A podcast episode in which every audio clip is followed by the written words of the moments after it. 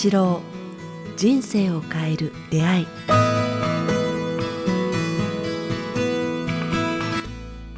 こんにちは早川洋平です。北川八郎人生を変える出会い。この番組はポッドキャスト YouTube でお届けしています、えー、番組のフォローチャンネル登録をよろしくお願いします。北川先生今回もよろしくお願いいたします。よろしくお願いします。さあ、えー、2月も、えー、2回目に入りましたが、今回はですね、えー、ご質問をいただいています。えー、第210回、あ、少し前ですね。えー、第210回、えー、負の自分に負けない方法を、えー、拝聴、えー、しました。えー、大変、えー、役に立ちました、えー。いつも周りに圧迫する人がいて縮こまっていましたが、すごく、えー、役になる、役に立つ回でした。えー、そこで、えー、北川先生、もう少し具体的にこの負の自分に負けない方法を教えていただけたら幸いですということです。あはい、そうですね。はい。あのー、本当にやっぱ、この問題はやっぱり、特に引っ込み思案の人とか、おとなしい方たちが多いと思う。うん、日本人は免疫質っていうか、あまり戦う人は少ないと思うんですね。うん、だから、そういう圧迫にさらされる人がとても多いと思うんですね。うん、でも、だからそういう時には、あの、一番は、その、いくつか今日その方法、具体的な方法を提案してみたいと思うんですけど、それは、まず、あの、風を通すというのか、空気を場を変えるっていう考え方、そういう時にはちょっと場を変えてあげるって言いますかね。へだから、風を通すというか、あ、ちょっと、はい、あの、ちょっと窓を開けましょうか。窓開けていいですか？とか、うん、ちょっとドアをあの開けていいですか？とか言って、ちょっとこう場を変えるって言いますかね。はい、ちょっとだけすいません。トイレに行かせてくださいでもいいんですよね。うん、空気を変える、場を変える。はい。場を変える。とにかく風を通すということです。あ、なるほど。はい。新しい風を、だから、あそこの、うん、あの、窓の、窓をちょっと開け、空気が歪んでるので、窓を開けて、うん、あ窓開けるね、とか、窓開けていいですか、とか、ちょっと窓を開ける、開けさせて、とか言って、はい、パッとこう、立ち上がる、動作を、動作を起こして、空気を入れるっていうことですね。ドアを開けるとか。あとはトイレに貸してくれさ、くださいとか、ちょっと逃げてもいいと思うんですね。はい、うんうんで、もう一つは、その、はい。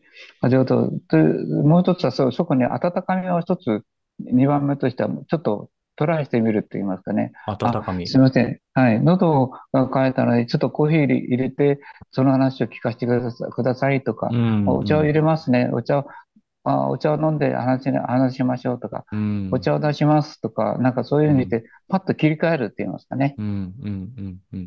相手がこう、うじうじ高まってきてるときに勇気を持って、ちょっと切り替えるんですね。はい、その時に道具を使うんですよ。お茶とかコーヒーとか温かいもの、うん、あお持ちしますとか、ちょっと飲ませてくださいとか、そういうふうに切り替えるんですね。ああ、なるほど。具体的な、はい、あの、場を変えるって言いますかね。うんうんうん。なんかすごくシンプルですけど、やっぱり大事ですよね。いずれにしてもその風を通す空気を変えるっていうこと文字通りそうですし、今のその温かい、温かみ、それがお茶だったりコーヒーだったり、まあちょっとお菓子かもしれないですけど、はい、その物理的に何かこう、なんて言うんでしょう、相手と、うん、そうです。はい。そういったもので変わりますよね、人間ってシンプルに。はいそれをこう、避けると言ってるんですけどね、うん、パッと避ける。相手の、そういううじうじした、そのあれをパッと避けるという意味があるんですけど、それはまあ空気を変える、場の雰囲気を変えてあげるっていうのを、日頃から勇気を持って、ちょくちょく練習してしておくといいですね。喧嘩になりそうになった時とか、なった時はちょっと場を変えてみる。場の雰囲気を変えてみるっていうの。を練習されるといいと思いますね。そうですね。その上で、はい、うん、はい、あ、今のだけでかなり実際的な気がしますけど、まあ本当にさらに、さらにというか、なかなかそこをやっても変わらないとか、まあ本当にすごい重たい場合ってさらにできることってありますか、はいはい、ありますね。それ、その場だけじゃなくて、毎日毎日行ってくる、そういうネチネチした方もいらっしゃるんですね。うん、はい。その、あの、毎回毎回毎日のようにこう、愚痴と文句とか、うん、あの、なんか、難題を持ち帰ってくる方が必ずいますよね。だから、2番目としては、そのバリアを張るって言いますかね。まあ、絶対に、金色の、なんか、鉄兜って言いますか、お、桶と言いますかね、うん、空気の金色の桶をパッと用意して被ると、向こうが言ってるネチネチとした言葉があまり受けなくなるんですよね。金色の桶ですね。はいはい。うんあーっと、特にこう、額とここのここ、ここですね。えっあのと、ま頭の頂点。うん。そうそう。と、ここに額を守る。はい。はいこう、守ると言いますかね。うんパーッとその桶をか、なんとなくこうやって桶をかぶるって言いますかね。あのバリア、バリアを張るっていうなんですけども。で、そしたらね、意外と、あの、受けないんですよ。うん。うん。うん。で、もう、だから練習としては、あの、例えば池袋とか渋谷とかいう例え話なんですけども、はい。そういう大群衆がいるところに行って、やっぱ、ね、よく疲れるとか言うじゃないですしますよね、行くだけで。か。はい、はい、はい。ところが私はあんまりしないんですよね。へえ平気なんですよね。え。うん。まあ、それいつも、あ、そういう時はちょっとバリアを張っていくんですよね。うん。うん。だから、あそこはもうみんなの思念とか思いがもう飛び交ってるんですよ。ね。うん。あの、いろんな、あれを買おうとか、なんか、いろんな思いが飛び交ってるのをうん全部こう、あの、なんていうか、跳ね返す。受けないんですね。受けないんです。そうするとすごい楽なんですよね。うんだから皆さん、そういうことで練習されてみるといいと思いますね。渋谷、まあ、例えばな、なんか皆さんの繁華街に行って、うんデパートかわかりませんけれども、そういうとこによし、わざとにこう出かけていって、その、鉄兜じゃないけど、鉄の、うん。あの、心のバリア張っていってみると、あ、本当受けないやっていうのをこう実験されるといいと思いますね。うんちょっと抽象的な質問なんですけど、その金色のバリアとか金色の兜っていうのはすごくイメージ湧いたんですけど、そのバリアっていう言葉だけを捉えると、なんかこう、なんて言うんでしょうね。心も閉じちゃうみたいな一瞬心配がある、それこそ心配性の僕としてあるんですけど、でも北川先生のお話が伺ってると別に心はある意味オープンなままできちんと守るべきものから守ってるみたいな。あなんか、だからはい。そうですね。あの、今の最新式の洋服と一緒ですよ。汗は出すけれども、なんかうん防寒するみたいなのがあるじゃないですか。空気の出入りはやってるけれども、あの、寒いものから守るとかいう洋服はありありまよね。ますすね。便利な。はい。はい。そそれと同じように、それはこう、出入りは自由なんですけども、負の、負のことだけを跳ねのけるという不思議なバリアなんですよね。もうそれはイメージングするだけでいいんですか？その時のはい心持ちが何かこう、どういう心持ちじゃなきゃいけないとかは特にない。あんまり意識しなくていいですか？いや、まずそういうものがあるという信じることですね。そのうんバリアがあるということと、がそれはすごく、あの、負のことは受けないっていう事実を知るって言いますかね。うん自分を苦しめるようなものは全部跳ねのける。はい不思。議なバリアなんだっていうことと、うん3番目は、まあ信じて、それを実験してみるって言いますかね。あのその3つをやると、あこういうものが存在するんだなっていうことがわかると思いますね。それは、こう、人がたくさん集まる状況でもそうですし、まあ、最初のように、どちらかというと、1対1だったり、少ない人数で、その、まあ、例えば苦手な人と向き合うとか、何かトラブル対応しなきゃいけないとか、そういう時にやっぱぱりどちらにも使えますかね。そうですね。うんだからそういう1対1のバリアの時もバリアを張るといいと思いますしね。うんで3番目に、1対1の場合は、さっき言ったように、こう、相手に光を送るって言いますかね。そこですよね。はい。こう見えない手で、あの、光、金色の光を、あの、なんかなんか左回、相手が怒ってる場合は、こう左回りの、はい。